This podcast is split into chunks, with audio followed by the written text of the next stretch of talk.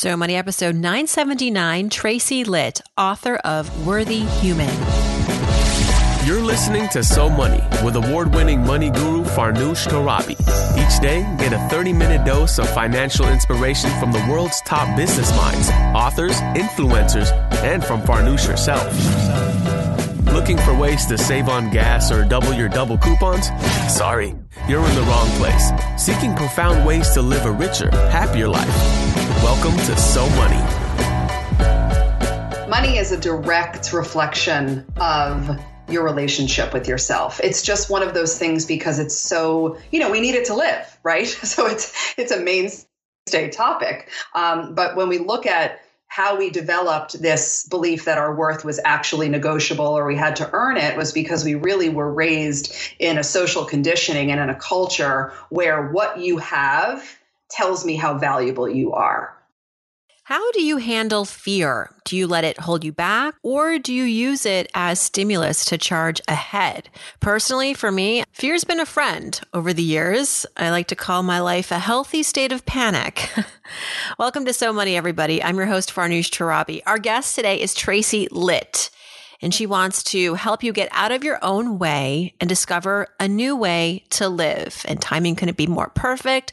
A lot of us are looking to the new year for some inspiration, maybe time for some change. Tracy is a certified mindset coach. She's an author and a rapid transformational therapist. She's also the founder of Worthy Human, an inspirational and empowering merchandise line, which also has included in that merchandise a new book called The Worthy Human, because you are the problem and the solution. In the book, Tracy explains that we all have the personal power to create the life we want. We're just not using it. Here's Tracy Litt. Tracy Litt, welcome to So Money. I'm so excited to be here with you. Same. You have the best last name. It has inspired a company, the title of a company called The Lit Factor, which is your personal growth and coaching company.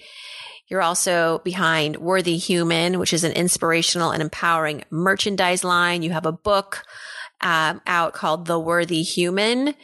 You're obsessed with helping people feel like they're enough and that they're worth it. What brought you to this place? So the pain, my heart hurting, watching people negotiate their worth, watching people feed into what I believe is the greatest lie of our lives, unworthiness. Allowing people to think that what's happened to them or things they observe throughout their lives can influence their worth. And, in observation of people in my life and clients and the world at large struggle and effort and not realize that there's a different way to live, not realize that your worth isn't negotiable and you can learn how to think, you can use your inner power to experience life in a completely different way than you currently do. So it was my own frustration and sadness around, hey guys, there's like a whole different way to do this life thing.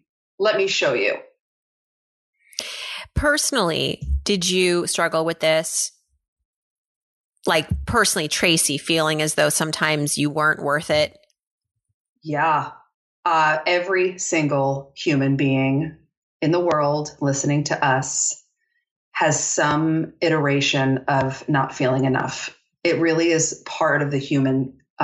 It's an epidemic and it's a condition, right? So for me, it showed up as I'm not smart enough and plagued my entire life until I worked it out.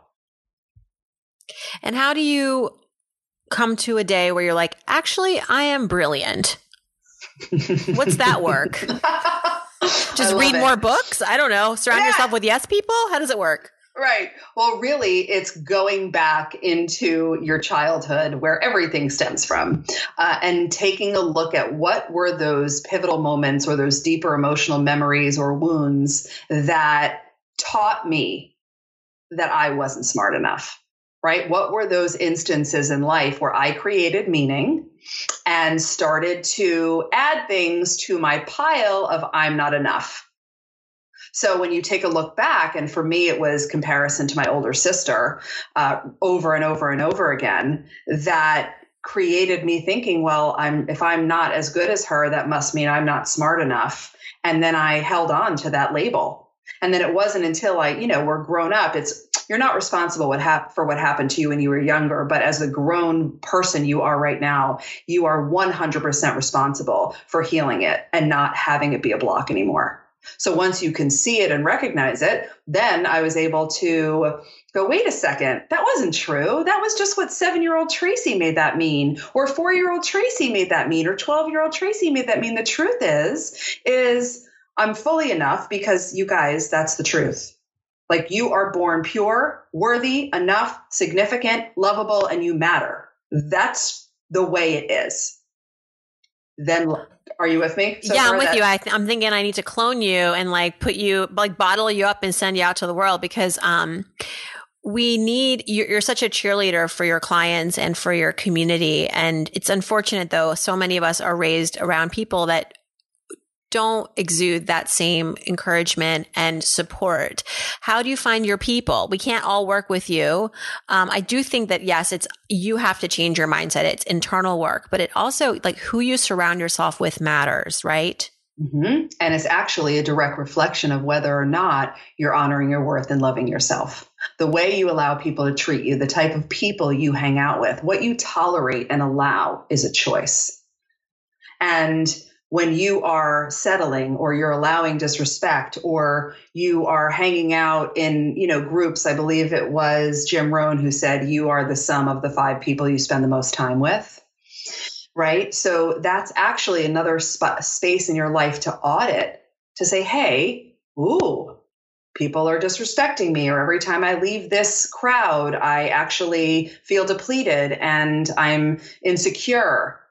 How do you feel when you are with people, and what are you allowing? And it was Steve Harvey who said, if you surround yourself with broke people, if 8 of your friends are broke, you're going to be number 9. Amen. I mean, so kind of linking this back to money, often we talk about how, we often have very complex relationships with money. Money is often how much money we have in the bank is sometimes a self-reflection of how worthy we are. There's a lot of work that we often need to do in that department of feeling worthy and not letting our financial life impact our sense of self-worth. How much does this show up in your work with your clients? All the time. All the time. Money is a direct reflection of your relationship with yourself. It's just one of those things, because it's so, we need it to live, right? So it's a mainstay topic. But when we look at how we developed this belief that our worth was actually negotiable, or we had to earn it, was because we really were raised in a social conditioning and in a culture where what you have tells me how valuable you are. That is not the truth, but it is it's a very common belief system. So we have to be able to shift ourselves out of that and realize that our worth is not only, as we've said 1,000 times now, not negotiable, but it's not connected. If you are super financially successful, or you are working towards my financial success, it doesn't have impact on your value. It doesn't. Now, when I hear that your worth is not negotiable, in the context of asking for a raise, you are negotiating your worth in that context. So I'm going to take it really literally and ask you, how do I apply that great ideal and concept to a very tactical day-to-day situation when you're at work and you're trying to earn what you think is your worth? And it is a back and forth, right? You can't just go and be like, this is my number. I mean, you could, if you're ready, if you're willing to walk, that's a great negotiating tactic, but realistically, yes. You need to have there needs to be some back and forth.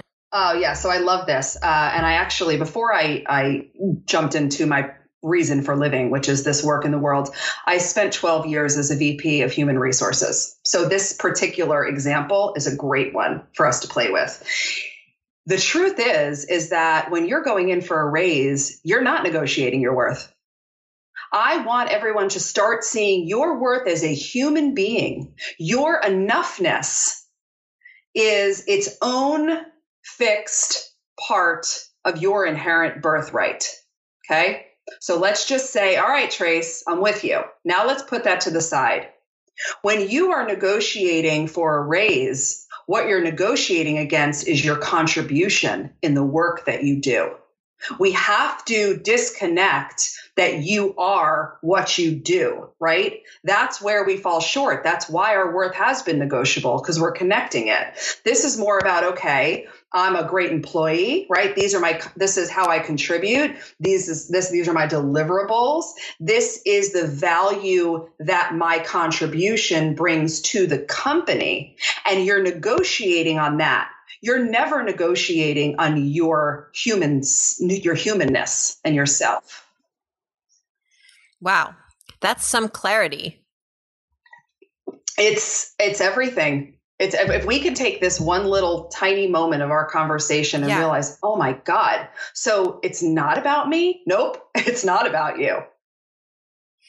Wow. And to go into a negotiation with that mindset, I think, is far less threatening, right? You feel like you feel way more in control, and it's not as easy to feel shortchanged in that scenario, or at least to take things personally. Yes. Well, exactly. You actually show up when you come from your right as a worthy human, which everyone hanging out with us, you all are. Now you're coming from a place of personal power. So you go into that meeting because it's like, oh, whether I get the raise or not, I'm not walking away from that, beating myself up and taking it personally and making it about me, right? We get to have a conversation about my work product. Let's do that all day. But in no way, shape, or form am I having a conversation about my worth as a human being. Right. And that does feel different, and it's totally powerful. And you know what else happens as a byproduct of that?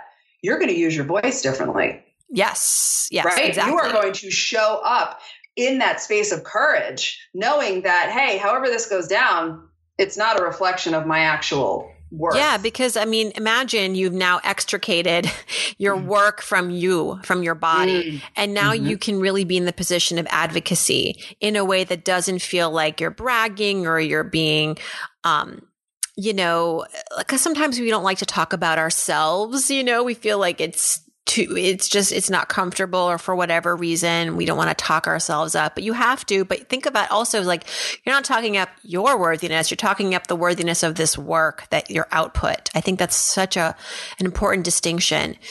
Your book, The Worthy Human, who did you write this for? And is it the same people that are coming to you to be coached by you? Because that's really my question, is like, at what point in your life does some lit factor really help? Like, how do you even know you're ready for this kind of help and this kind of work? If you are spending more hours of your day not feeling how you want to feel than feeling how you want to feel. If the tangible results in your life aren't what you intended them to be, if you keep efforting and you're not getting anywhere, if you feel like you're rolling a boulder up a hill and it just rolls back down on you every single time, if you have so many external victories and inside you're still waiting to be happy, it's time to dig in and do the work. Some of us might be roaming the planet and think, it's not a problem about our sense of self-worth. So how do you identify? I mean, you gave us a list of questions that if you're answering yes to this, then probably you should pick up the book or call Tracy. But what are some of the things that we confuse our sense of self-worth with, or our lack of sense of self-worth? Is it fear? Is it insecurity? Is it constantly comparing ourselves? What is the action? It's really, you nailed it. It's all of those things, because really everything does come down to whether or not you are owning the worth that is yours, right? So we know that your worth is yours. It's not negotiable. There it is. You woke up today, you nailed it. So now what choices do you make throughout the day that are reflective of you standing in that power and owning your worth, right? It's you using fear to propel you and not paralyze you, and understand how to do that. It's you letting go of self-judgment. It's you setting boundaries and using your voice. It's you prioritizing yourself. It's you taking real action to make all the things you say you want actualized. You have a really great leap that you made. You know, you talked about working as the VP of people and culture. You said, was that what you meant by HR? Yes. Okay. You worked in healthcare. Now you're an entrepreneur. That transition is something that a lot of us aspire to make, but we don't know if we can really do it. You know, there's a lot of unknowns. It's kind of scary. There's probably a period of time when you're not making money and there's a lot of uncertainty. So how did you navigate that financially? And, you know, let's tell everybody how we met. We met at a conference for entrepreneur women who make 7-8 figures a year, to learn how to play even bigger. And so we know you're doing well as an entrepreneur, but it probably took you some transitioning to get to where you are. So talk about those transitions for us and get really real about the good, bad, and the ugly. How did you navigate? Yes. So the first thing that I did was downsize financially. So to your point, we need, as entrepreneurs, to create a little bit of a runway, I believe, right? Because you want to be as least compressed as possible when you're creating something out of nothing, which is what we do as entrepreneurs.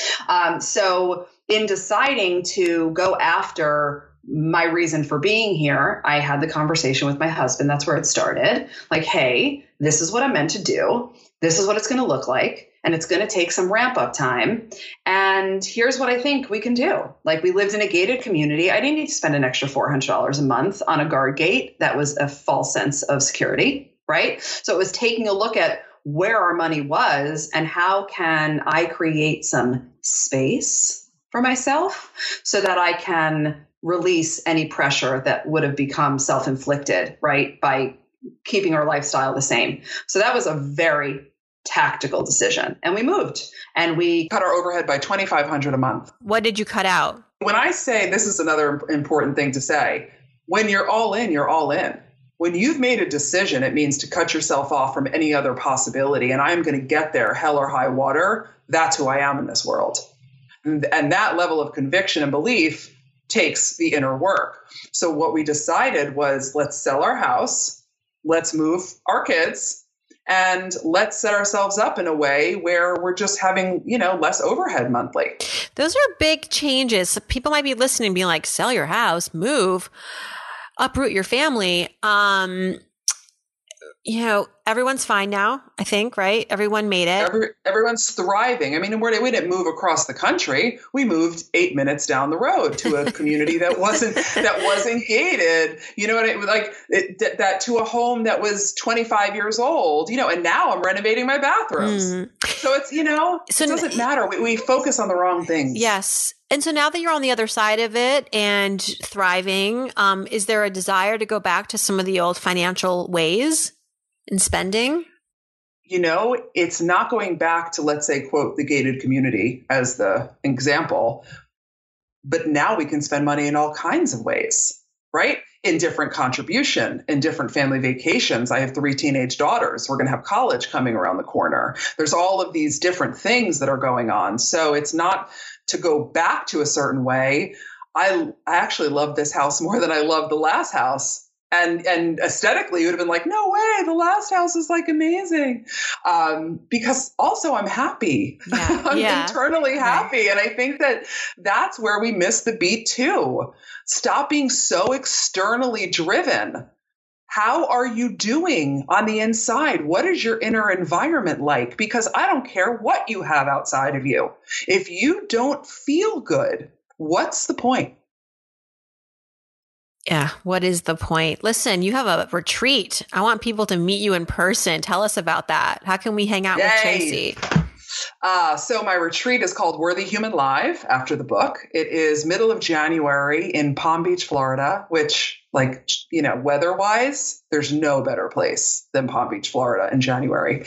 And it's at the O Palm Beach Resort. It's going to be 3 days and 2 nights, fully immersed, doing the work with me, healing the past, taking a look at where some of your money blocks and some of your limiting beliefs about yourself, where you don't believe you're enough, and getting rid of that so you can let the past go and really step into a new future and create 2020, not just from a place of what we usually do, right? Which is like, okay, I want to do this and this and this and this. And you make a bunch of proclamations and you get all jazzed up. And then 3 weeks later, you're right back to where you were. This is about me teaching you what it means to create the vision and then make decisions from the woman you're becoming, not who you are today.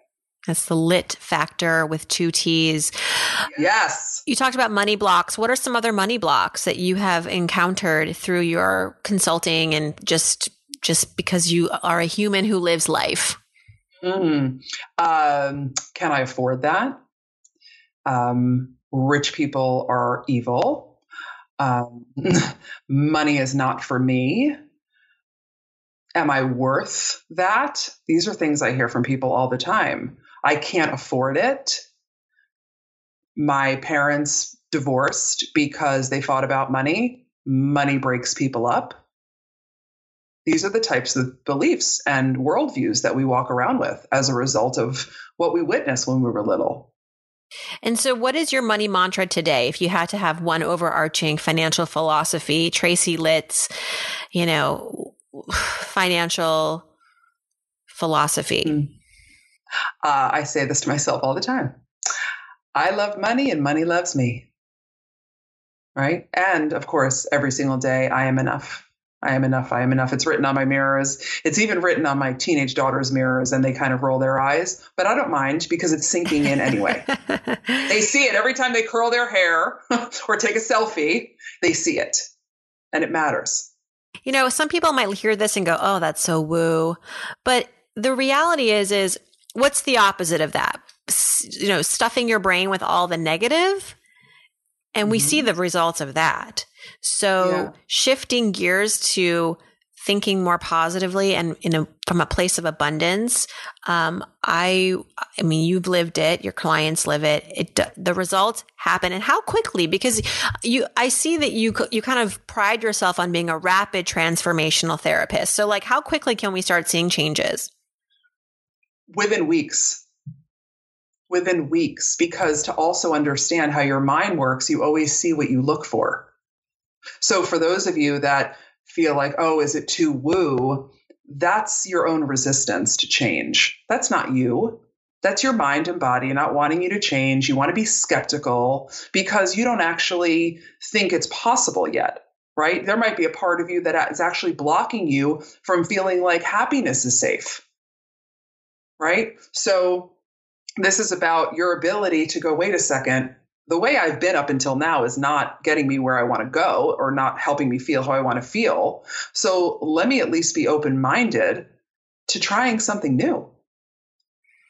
Well, let's try something new right now. I don't think you've ever done this before, which is to do so many fill in the blanks. This is my rapid fire way of ending the show. I don't get to do it all the time, and I love when I get some time to do this. So, this is when I start a sentence and then just finish it. It's kind of like Mad Libs. Okay. So if I won the lottery tomorrow, let's say you won $100 million. The first thing I would do is pay off everybody in my family's debt. All of it. Everybody. I love that. One thing I spend on that makes my life easier or better or both is? Healers. Reiki healers, pranic healers. Can you describe that a little bit? What is a healer? Yes. I love this. A healer, an energy healer. So Reiki and Pranic are both types of energy healing. And one of the things that we don't understand, and just open your mind for a second, for those of you that want to, think that this is woo, it's not. We are energy, you guys. We are human and spiritual beings. And if I put your body under a microscope, I would drill it down to a cell that has energy and vibration inside of it. And one of the biggest disservices we do to ourselves in our lives is we don't treat ourselves like energy. And we are. So essentially, you're screwing yourself over if you don't want to believe what I'm saying to you. Right? So Reiki and pranic healing helps to clear my energy. It helps to keep my chakras clean. It helps to keep me clean and lighter. And what does it cost? Anywhere from, you know, 65 to 200 a session, depending on the healer you hire. Okay. In my experience. And do you go in? Ooh, that's the fun part. You can do in person. I've done both, and you can do remote, because when a pranic healer is working with you, they're feeling their way through your energy, and they can actually work on you remotely. Actually, when I was in Iconic, I called my pranic healer from my hotel room, and I was like, "Hey, can you do a little work on me? Because I felt a little bit of my own resistance being there." Really? And she like just did some stuff. I was like, yeah, I feel great. It was amazing. So she did some stuff. I don't even know what she does. She just like, I don't know, moves her arms around. She does her area of genius. I don't ask questions. Okay. This is why I do this game, because I constantly learn new things. All right. How about this? When I was growing up, the one thing I wish I had learned about money is that you can have as much of it as you want. Yeah. And you're not a bad person for it. Thank you. Yeah. That's a massive another block from the question you asked earlier. Oh my gosh. All right. When I donate, I like to give to blank because... to the simplest things in life that people don't have, because everyone deserves the basics. So like yesterday, the Lit Factor donated to Charity Water because I can't stomach people not being able to wake up in the morning and have water. It's a great reminder. Yeah. People don't have a lot of the basics, a lot. People in this country don't even have access to like internet. Wi-Fi, yeah. like rock solid, you know, internet connection. And, you know, can you imagine, just, you know, 10 minutes, you lose your phone and the chaos that ensues. And then there are people who don't even have, I mean, it sounds trivial, Wi-Fi, but it is important because it's how we connect with the world now. So that's just one example. We were having that conversation the other day with some friends, and the list is long. All right. Mm-hmm. And last but not least, I'm Tracy Litt. I'm so money because I remind people what they're capable of. And we thank you for it. Tracy, happy holidays to you and your family. Wishing you all the success, all continued success. And we hope some of our listeners will join you on that Palm Beach retreat. Sounds like a lot of fun. It's going to be amazing. Thank you so much for having me and for everything you do in the world. You are very special. Learn more about Tracy at The Lit Factor. That's 2 T's, Litt Factor. You can also connect with her on Facebook and Instagram at The Lit Factor. All this information is on SoMoneyPodcast.com. You can also click on Ask Farnoosh while you're there and send me your question for our Friday episodes. Thanks for tuning in, everybody. I hope your day is so money.